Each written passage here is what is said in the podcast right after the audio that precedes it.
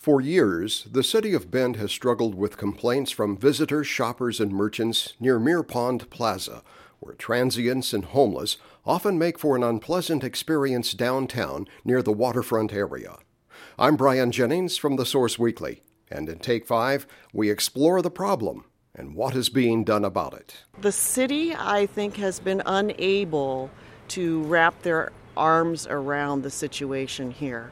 That's Kate O'Hagan, who operated the Mirror Pond Gallery and Education Programs at the historic Rademacher House on the Mirror Pond Plaza. Down here there's drugs of all types. You know, heroin, heroin's a big problem, meth, and, and other drugs. And then there's sex trade. I broke up some some incidents of that, you know. So um, it was, there were times when it was not especially safe. O'Hagan was forced to close the gallery and education programs. While we were conducting a class with little children in the main room, there was um, a very, shall we say, vile act committed in full view on the porch, and that was what tipped everybody over the edge. That was the declaration then that we can't be down here. A population is using it as a bathroom, so one, it's disgusting. Also, it's a private spot that, you know, they shoot up, so we find out.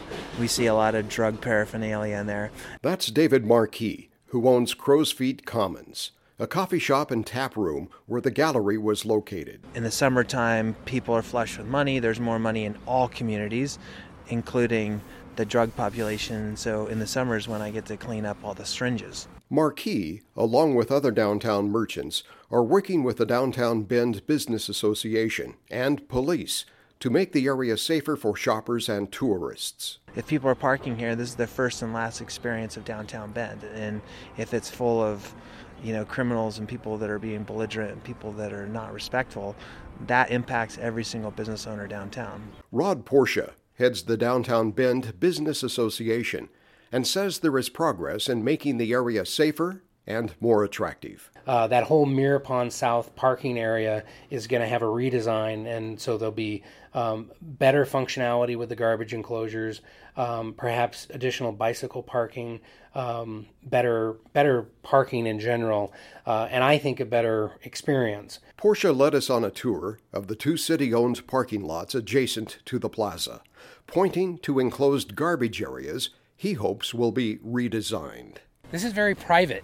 Um, you could do a lot of things in this garbage enclosure, the way it's designed, uh, illegal activity, um, just undesirable activity when you think about it. And then it can be really, really bad in here. And then um, if you maneuver these garbage cans, the, the wheeled garbage cans just so, um, you can provide some real privacy back here for all kinds of things you don't even want to know about.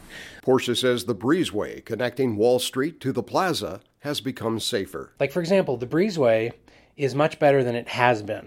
Um, they did lighting improvements. Uh, a building neighboring building owner put in cameras.